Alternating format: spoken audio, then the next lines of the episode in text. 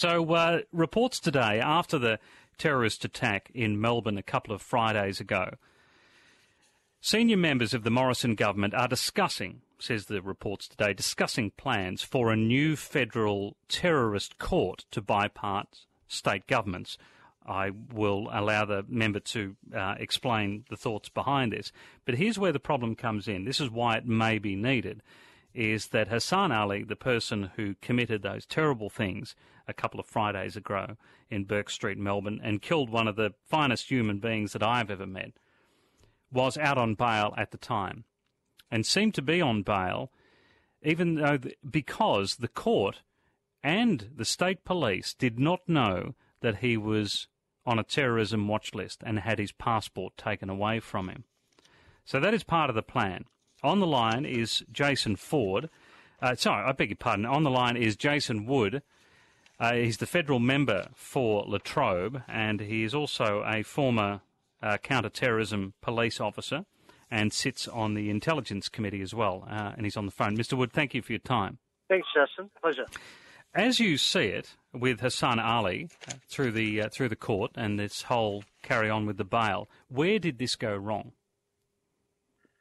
Uh, well, first of all, you need to separate the, the bail a bit. If a person has been on bail and they've breached that bail and they've been arrested by the police and go before the court again and released on bail and arrested again and released again and then they're charged for, for breaching bail both times that's that's the annoyance, I suppose, for the, the police when yeah. you keep arresting someone, keep taking before the court. But but so that's that's that's a kind of that's a kind of meat and potatoes uh, bail, uh, you know, absconding from court kind of carry on. The problem, though, the real problem is that the court and the and the local police did not know uh, that Ali had his passport re- taken away from him and was on a terrorism watch list. So where where does that as you understand it, uh, and I'm not asking you to answer for this, but but you understand these things. How did that break down?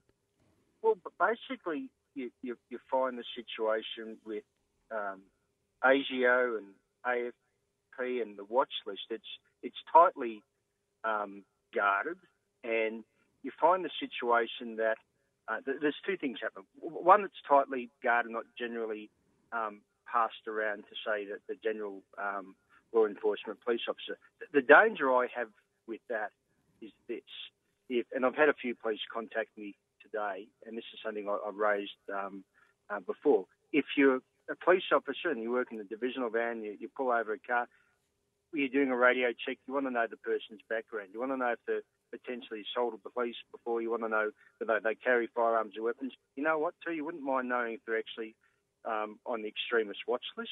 It does yes. two things. One, it gives you a hang on, let's be careful about this guy. He may be ready to, to go off. And secondly, too, you might have a look in the back of the car and think, hey, mate, why, why has he got petrol? Why has he got this in the back of the car? So I yep. think that needs yep. to um, change. The other aspect of this, and this is something I raised back in my maiden speech in 2004, that you find that there's no national database. There has been no national database for identification for who may be buying explosive um, explosives or, or chemicals or um, yeah. be a pilot, etc. Now, uh, the other aspect of that too, the police law enforcement agencies have never had direct access to the various departments. So I'm also chair of the migration committee, and we had a look at the African gang situation in, in Melbourne. We found that um, through the uh, through the Australian Criminal Intelligence Commission that out of the so-called Apex gang members, out of the hardcore 60, that only six were born in Australia. And then I raised the question, why isn't immigration cancelling these visas? And they weren't aware and police weren't passing it on. And became very apparent that the immigration database and the police, they don't talk. So okay. All right. Well, I Jason, with the great, with the greatest of respect, we know we, we do know this. It's no, become no, pain, be, dangerously no, apparent that they don't speak to each other. Yeah, I understand, but we've in this year's budget we've put in $59 million for what's called the National Criminal Intelligence System. We need Daniel Andrews to also put money into that. So then everything leaks up. Now, I've been calling for this for, for like 2004. We're getting close. We need the Andrews government um, to come out and say, hang on, okay. we, we, they should have put money into this. I, I, say this with the greatest of respect to you. I appreciate you coming on, but but I, am I'm, I'm not particularly interested in, in, the politics of this. Are you suggesting that the that since when did you suggest this? Two thousand and when? Two thousand four. Okay, two thousand four. Well, we have had uh, there have been Liberal governments in uh, in in that state. There has been Labor governments federally and Liberal governments. So we've seen it all turn over here. So let's not make this into a political thing. How the hell do we? No, hang on. Can I make the point too, just to make it very clear to you too, Justin, that I've actually many times called on prime ministers, the attorney generals, to make tougher counter-terrorism laws, to have yep. the, the questioning ability for PDO. So please don't say, hang on, you just blame the Andrews government. I've been calling out my own government for this for a number of years, and I get pretty annoyed when people say, hang on, you haven't been out there talking about this. Um, you've, you've, come on lately. Hang on, I've been. No, no, I'm not. I, no, no, I'm not. I'm not suggesting it. I just don't want to turn this into a, a Labor Liberal thing. This is far more important than that. I, I'm trying to figure out here, and I because you're a former copper, because of the committee you sit on, because of your background and the influence that you have in your party, I want and your party that is currently in government. I want to ask you why the state authorities and the federal authorities don't talk. Well, and then I want to ask you how we get them to be able to talk. Okay. That's all.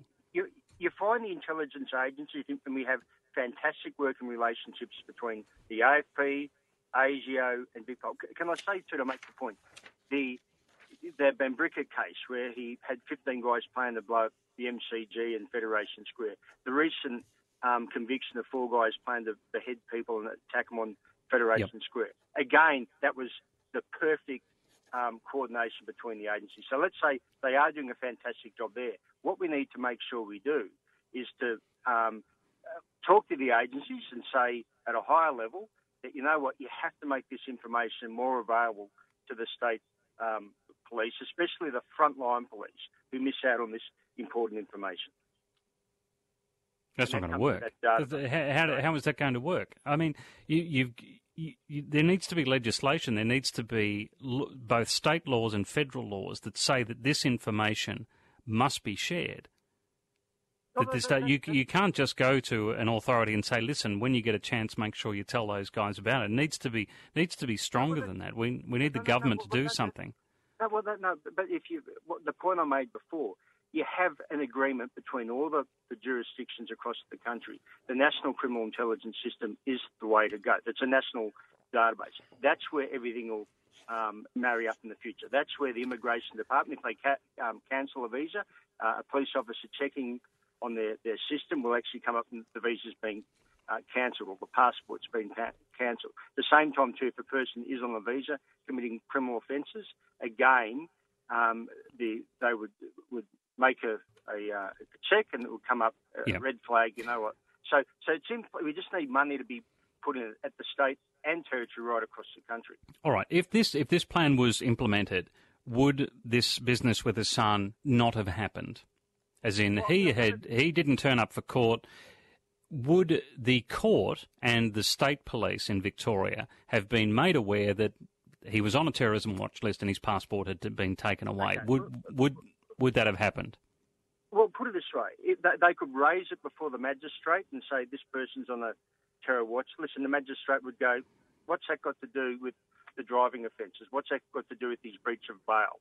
And so you don't know what the magistrate's going to do at the time. So that's the issue uh, there. But, but, but what it does, and the other issue I've been more talking about, is what we call the community protection intervention orders. They put these extremists on orders. That would have uh, and the order could be that he doesn't go to the CBD. If we had that in place, that potentially could uh, or may have stopped the person going to the CBD or had the um, he, he, probably would have breached it beforehand. The reason is the jihadists, and I've studied a bit about this. Um, every day they, they talk it, they they they breathe it, they um, watch the, the beheading videos. Again, this is something, and I've called on my own former Attorney General, I've called on the state Labor government to implement these extremist orders a bit like a family violence order, and it could actually be a hmm. family mm. member. And I've had this before. I've had mum and dad come to me and say, Jason, uh, our son's been radicalised. What do we do? What, what can we do? And I also, too, I had um, Dr. Anne Aly, who's a Labor member of Parliament, is I regard as an expert on counter-terrorism, has publicly come out in our inquiry and supported this type of order because parents are so frustrated. On the other hand, too, when you talk to yeah, so so so, Mr. Wood, the answer is no. Then, so the answer, sorry, the answer to my question is no. Then, that that that this this plan is not necessarily going to stop what had happened with Hussein Ali, because you're saying that the magistrate could say, "Well, listen." Well, of course, you, you, you can't. Uh, there's no way I'm going to say that the, I'm going to dictate you, you have to put that to the magistrate. And, and I'm not a magistrate. If, yeah, but but hang on a sec. But but it's not it's not just the information flowing that way. It's the information that didn't flow. Apparently, and look. By the way, if I may, I'd, I'd like to back up your comments. The a- ASIO, AFP, and the state police have done one hell of a job uh, with with stopping some terrorist attacks. One hell of a job. But it doesn't appear that the information came back to the AFP and ASIO that Ali had skipped out going to court. Otherwise, they may have said, well, why is he skipping court? Why is he skipping bail? Let's go and do something about it. Correct. And I, so, can't, I can't give the answer, but like, I find it frustrating. I've been calling out for the database to link up for years. I, I agree with you. They should have that information. They should have had okay. that information. So, so how do we get you, you? You have influence with your committee, with the government. How do you get your government? How do you get Scott Morrison and Peter Dutton and the Attorney General to actually make that change so that these people can talk? What's the next step? Well, obviously, uh, we're having conversations at, at the moment, and the database is, is crucial. However, in regards to the what will they do it? The decision. I think the, the argument, like I'm saying at the moment, if you go back to the the rank and file police officer working the div- divisional van, okay. he needs that information. I, I think common sense now will prevail over let's keep the information guarded. Well, good luck. We're all on the same side. Jason Wood, uh, federal so member for La Trobe, former. He does have. I, I must say, I'm, I'm, at odds with Jason because I, I don't think this doesn't sound like it's moving in the right direction to me. But I hope I wish him all the best. But he does have great credibility as a former counter-terrorism um, police officer does know his stuff, and uh, I hope he gets it done. More to the point, I actually hope it works, though.